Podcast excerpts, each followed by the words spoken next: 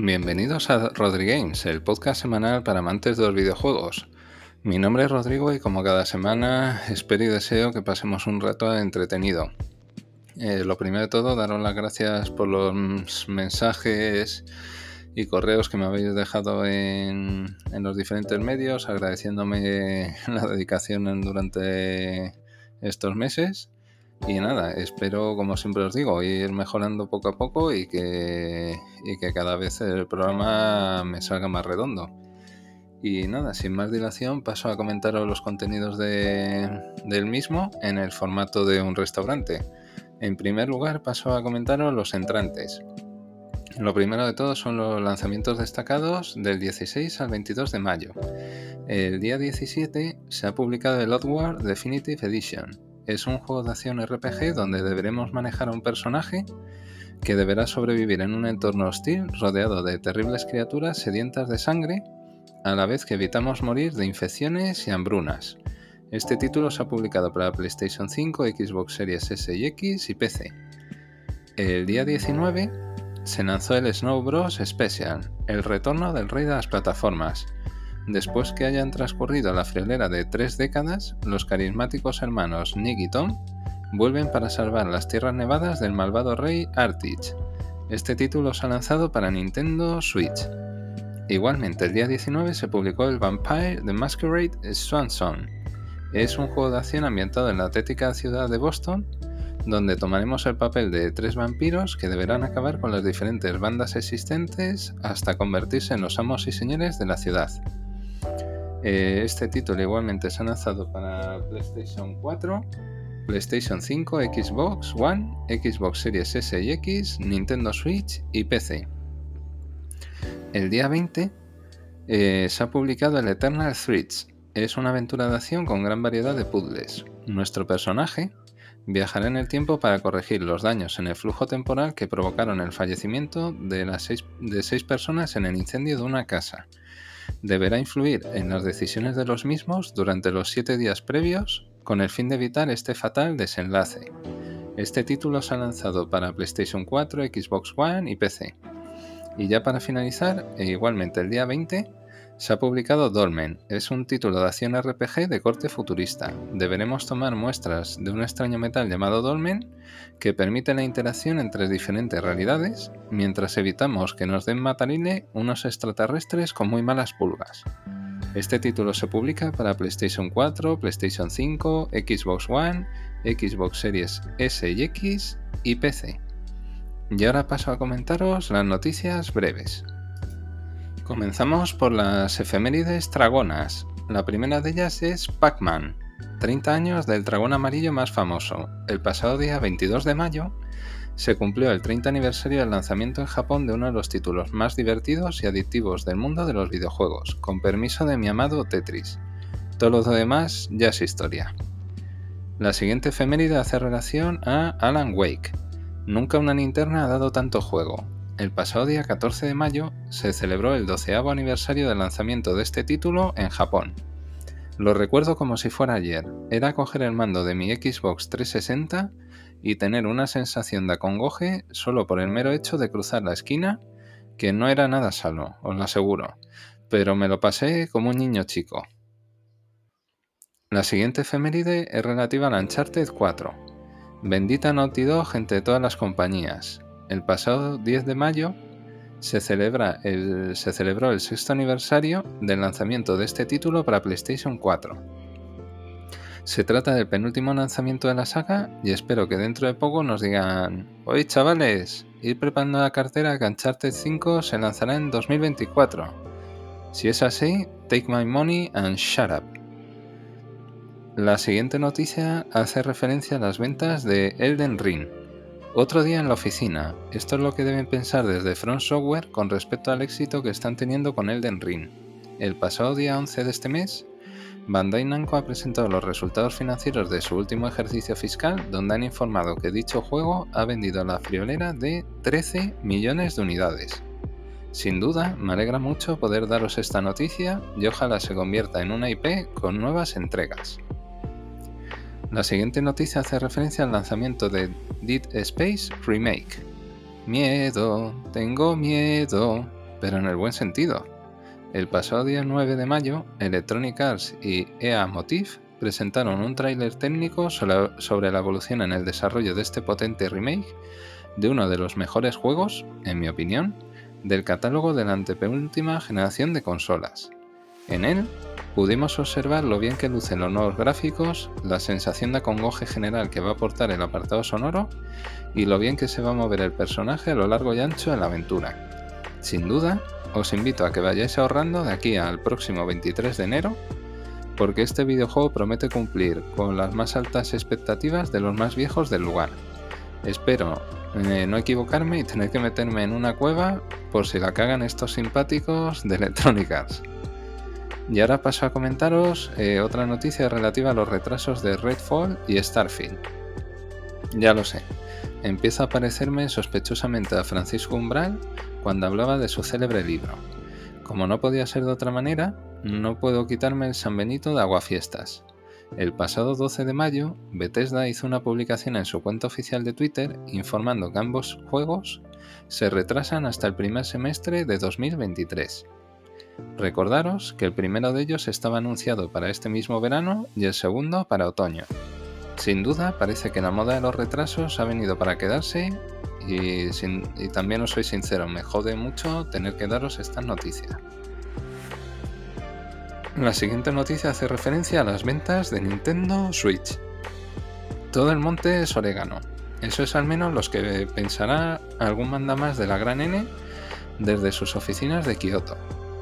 El pasado día 10 de este mes han publicado el informe financiero de su último ejercicio fiscal, donde han aportado datos bastante jugosones que os desgrano.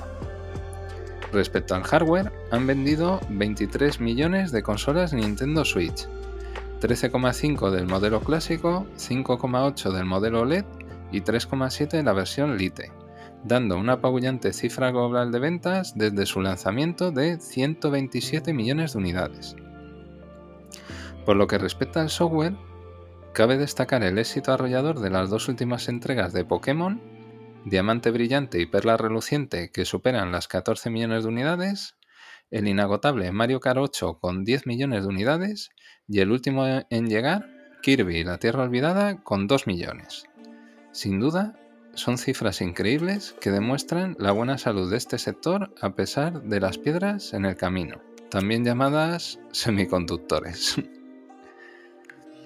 La siguiente noticia es relativa a novedades acerca de The Vagrant. Que viene. Y no os hablo de Mbappé, que parece va a convertirse en el culebrón de este verano. Os estoy hablando del próximo lanzamiento en junio de uno de los videojuegos que más ganas tengo de meterle mano. Se trata ni más ni menos que de Vagrant. Nos encontramos ante un action RPG de corte clásico con un apartado visual que me tiene enamorado. Gran variedad de enemigos, 10 jefes finales que van a ser un auténtico dolor de muelas para muchos de nosotros y diferentes finales. Como casi siempre os pido que os fiéis de mí y hagáis hueco en este extenso y caluroso verano que nos espera para coger el mando y pasar pegados horas delante de la tele jugando a este increíble título. Y ahora paso a comentaros los platos principales. Y respecto de los platos principales, comienzo por el resumen del Indie World celebrado este mes. Lo indie sigue de moda, así se pudo comprobar en el pasado Indie World de Nintendo celebrado el día 11 de mayo. En él pudimos descubrir algunos títulos notables y algunos otros bastante reguleros. Entre los mejores destacan, en primer lugar, Gambrella. Es una aventura pixel art noir repleta de acción distribuida por Digital Devolver. Uno de los mejores juegos del evento, saldrá a la venta en 2023. En segundo lugar, el Silt. Si os gustó Abzu e Inside, tenéis que tiraros de cabeza a por este videojuego. Buena jugabilidad a priori y dosis de terror. Se publica el próximo mes. Y en tercer lugar el Elitch Head. Es un juego de plataformas 2D con puzzles que promete mucho. Otro de los títulos que más interés me produjo. Del resto de videojuegos no puedo deciros mucho más porque me parecieron muy genéricos y poco atractivos. Quizás, si os interesa, puedo comentaros en otro programa el videojuego We Are OFK sobre la creación de un grupo musical que no tiene mala pinta. Para ello, espero que me deje un comentario del programa mi amigo Alberto Ortiz. La siguiente noticia es una serie sobre la historia de Dynamic. Videojuegos y movida madrileña. A priori suena muy bien, ¿verdad? Si ya os hablé de esta maravillosa compañía de videojuegos en el programa 23, hoy os vuelvo a hablar de ella porque Televisión Española tiene previsto producir una serie sobre la misma. Esta tarea va a recaer sobre el creador de la serie, el Ministerio del Tiempo, Javier Olivares, que adaptará el libro La historia de Dynamic de Jesús Martínez del Vas. Sin duda, a mí ya me han ganado como espectador y sé de algunos de vosotros que también. Ojalá la cabecera de la serie sea un homenaje a las increíbles portadas de Alfonso Azpiri y Luis Royo. La siguiente noticia es relativa al Gears of War Master Chief Collection. Como te equivoques, Nick Baker, voy a ir a por ti. Y lo sabes. Este famoso insider ha informado en fechas recientes en el medio Xbox Era que Microsoft estaría trabajando en publicar un remaster de los 4 juegos de la saga, incluyendo jugosos extras. Este rumor sí que me lo creo, porque hay muchos fans completistas que a pesar de tener todos los juegos siempre ansían tener un recopilatorio en sus manos, y sobre todo porque aún nos quedan 2 o 3 años, siendo optimistas, para que veamos una nueva entrega de la saga. The Collision estaría en las fases iniciales del desarrollo de la misma, como ya os comenté en programas anteriores. Va a lucir increíble si consiguen explotar el nuevo motor gráfico Unreal Engine 5. Pintaza, amiguetes. La siguiente noticia es relativa a las primeras impresiones del Teenage Mutant Ninja Turtles Red Dead Revenge. Tranquilos, Pablo Casado y Noel Márquez. Ya he podido ver el primer gameplay y paso a daros mis primeras impresiones al respecto. Os va a encantar. Tiene el regusto del arcade original, pudiendo elegir entre las 4 tortugas, con sus diferentes habilidades, Splinter y la reportera dicharachera April O'Neil. Va a ser un juego de acción directa, apto para todo tipo de jugadores y repleto de humor. Solo tengo 2 dudas al respecto. La primera de ellas es conocer la dificultad de los últimos jefes y la segunda es la duración del juego. No me apetece pagar 30 o 40 euros y que me dure solo un par de horas. Sin duda, este juego va a caer sí o sí. Y ahora paso a comentaros el solomillo del programa. Y el solomillo no es ni más ni menos que recreativas de disparos. El solomillo de esta semana seguro que va a levantar más de una ampolla y de 2 también. En este caso he querido rendir un pequeño homenaje a todas aquellas recreativas de disparos que había en nuestros salones recreativos de confianza del barrio. Ofrecían satisfacción inmediata y con las que ocasionalmente, aunque algunos seguro lo convertíais en una norma, pagábamos los platos rotos después de un duro día en el colegio o el instituto. Voy a centrarme en algunas de ellas, aunque la lista podría ser muy larga. Comenzamos. En primer lugar, Terminator 2 de Arcade Game. Recreativa puta donde las haya. Adaptación de la famosa película de James Cameron, donde debíamos acabar a golpe de tiritos contra Skynet y sus hordas interminables de T-800. Y algún T-1000 despistado también, ¿eh? Sin duda, era una auténtica tragamonedas que me produjo bastantes cabreos y alguna que otra satisfacción. Para los flojeras, os recomiendo las versiones domésticas, tanto de Mega Drive como de Super Nintendo, que sin duda son mucho más asequibles. En segundo lugar, el Time Crisis. No te lo perdonaré jamás, Namco. Es broma. Ahora en serio, menudos vicios me pillaba con la dichosa maquinita. Y menudo dolor también de tobillo con la que acababa dándole duro al pedal de turno. Nuestra misión consistía en liberar el país de Sercia de un malvado gobernante llamado Garo y rescatar a la hija del presidente legítimo, Rachel. Todo este argumento de película de fin de semana de la sexta se reducía básicamente a disparar a un montón de mercenarios que aparecían en pantalla teniendo en cuenta que debíamos superar cada fase en un determinado límite de tiempo. Recuerdo a los piques con amiguetes, saber quién era el más ágil con la pistolita y las risas que nos echábamos cuando nos mataban. Una de las recreativas que más dinero me he dejado sin duda ninguna. En tercer lugar, House of the Dead. No rompas más mi pobre corazón. Como decía la famosa canción de Coyote Dax, los desalmados de Sega, en el buen sentido siempre, dieron con la tecla con un shooter frenético de zombies, digno de las mejores películas de terror de George A. Romero. Todavía recuerdo esos viernes que cogía el autobús 25 desde Aluche con mi amigo Javier Valverde hasta el centro y nos metíamos en unos famosos recreativos de sol hasta agotar la paga semanal en la dichosa maquinita. Puro vicio, es decir, poco.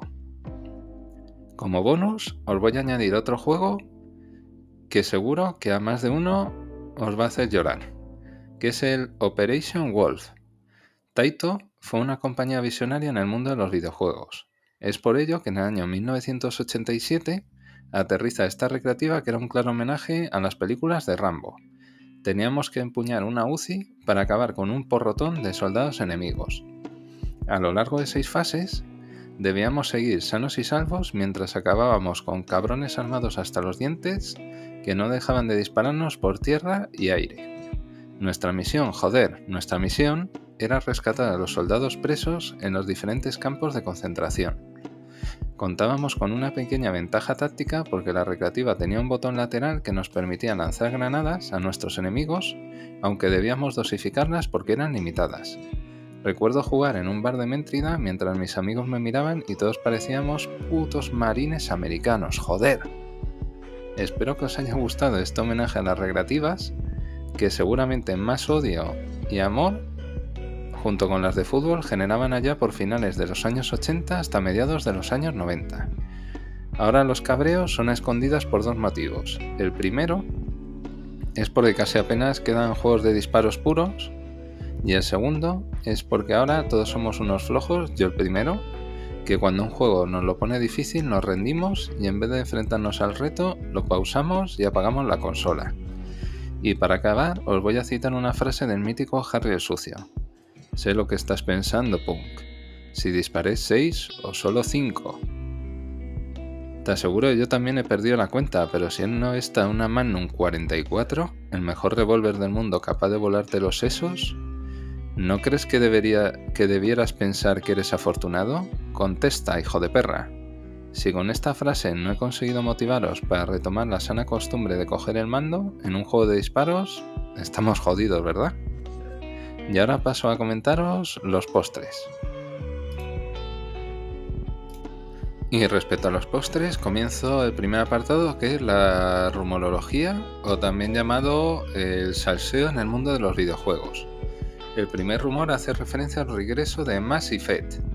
¡Cucu tras! Yo cada vez soy más escéptico con este tipo de filtraciones. Hace unos días se publicó en la tienda oficial de BioWare el anuncio de una próxima entrega de Mass Effect informando del regreso del comandante Shepard. Ojalá se cumpla y podamos recuperar a este mítico personaje, aunque resulta chocante si mantienen la coherencia con la historia acontecida en Mass Effect 3. No voy a haceros spoilers, tranquilos, para aquellos que no lo hayáis jugado, pero para aquellos que sí que lo jugasteis, en su momento me entenderéis perfectamente. Menudo quilombo tienen los señores de BioWare. El siguiente rumor hace referencia a Forza Horizon. El muerto no está frío aún y ya quieren enterrarlo. En esta industria sucede algo parecido al fútbol de élite. Da igual el éxito de críticas y ventas que haya tenido el título actual, que la celeridad hace que los desarrolladores piensen continuamente en lanzar nuevas entregas de una misma IP. El pasado día 6 de este mes, en Insider y del Slot 84, publicó en su cuenta oficial de Twitter un anuncio de trabajo de Playground Games buscando un desarrollador de niveles para Forza Horizon 6. A mí me encanta esta noticia porque este título es una verdadera maravilla y le da un repaso de arriba abajo al descafeinado Gran Turismo 7. Tomad nota, amiguitos de Sony. El siguiente rumor hace referencia a un nuevo RPG del Señor de los Anillos. ¡Más madera! ¡Más madera! Al rebufo de la próxima serie del universo del Señor de los Anillos que se estrenará en Amazon el próximo mes de septiembre, acabo de enterarme que Middle-earth Enterprise y Electronic Arts van a desarrollar un juego free-to-play para móviles. De momento no se han publicado diseños, ni personajes, ni nada acerca de la historia, por lo que de momento solo nos queda esperar hasta finales del próximo año como pronto. El siguiente rumor son los primeros detalles acerca de PlayStation 6. No estoy loco, tranquilos. Muchos pensaréis lo mismo que yo. ¿Qué me estás contando si ahora mismo no hay unidades de PlayStation 5 en el mercado? Pero también hay que ser listo y darse cuenta de la vida comercial de PlayStation 4 es excepcional, porque nunca se había dado una crisis de producción tan bestial en la industria de los videojuegos. El desarrollo de una nueva consola suele tardar por término medio entre 5 y 7 años, por lo que no es nada descabellado pensar que quizás el nuevo modelo coexista con PlayStation 5 durante el último año comercial de esta última. Pero no os asustéis. Todavía nos quedan muchas tardes de entretenimiento con el nuevo ladrillo, lo digo desde el cariño, de Sony.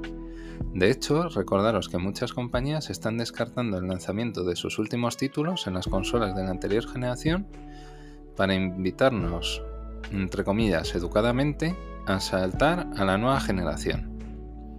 El siguiente rumor es Silent Hill is coming. Cuando el río suena, aunque esta vez suena que sí que lleva peces. En concreto, el pasado 13 de este mes, el insider Dax Golem ha compartido en Reddit varios artes conceptuales de un próximo Silent Hill en desarrollo por Bluebird Team, estudio responsable de The Medium. En este caso, este rumor coge bastante fuerza, puesto que Konami ha solicitado formalmente que elimine dichas imágenes de la red. Son imágenes relativas al año 2020, pero son bastante creíbles. Y si ya queréis terminar de salivar, os voy a decir una cosita muy interesante. En enero de dicho año, Masahiro Ito indicó que estaban trabajando en un proyecto que esperaba que no fuera cancelado esta vez. Si os soy sincero, esta vez sí que me voy a mojar y me creo el rumor. Si las fechas son correctas y conociendo los tiempos medios de desarrollo de un juego AAA, debería publicarse en el segundo semestre de 2024. Y ahora paso a comentaros las noticias breves.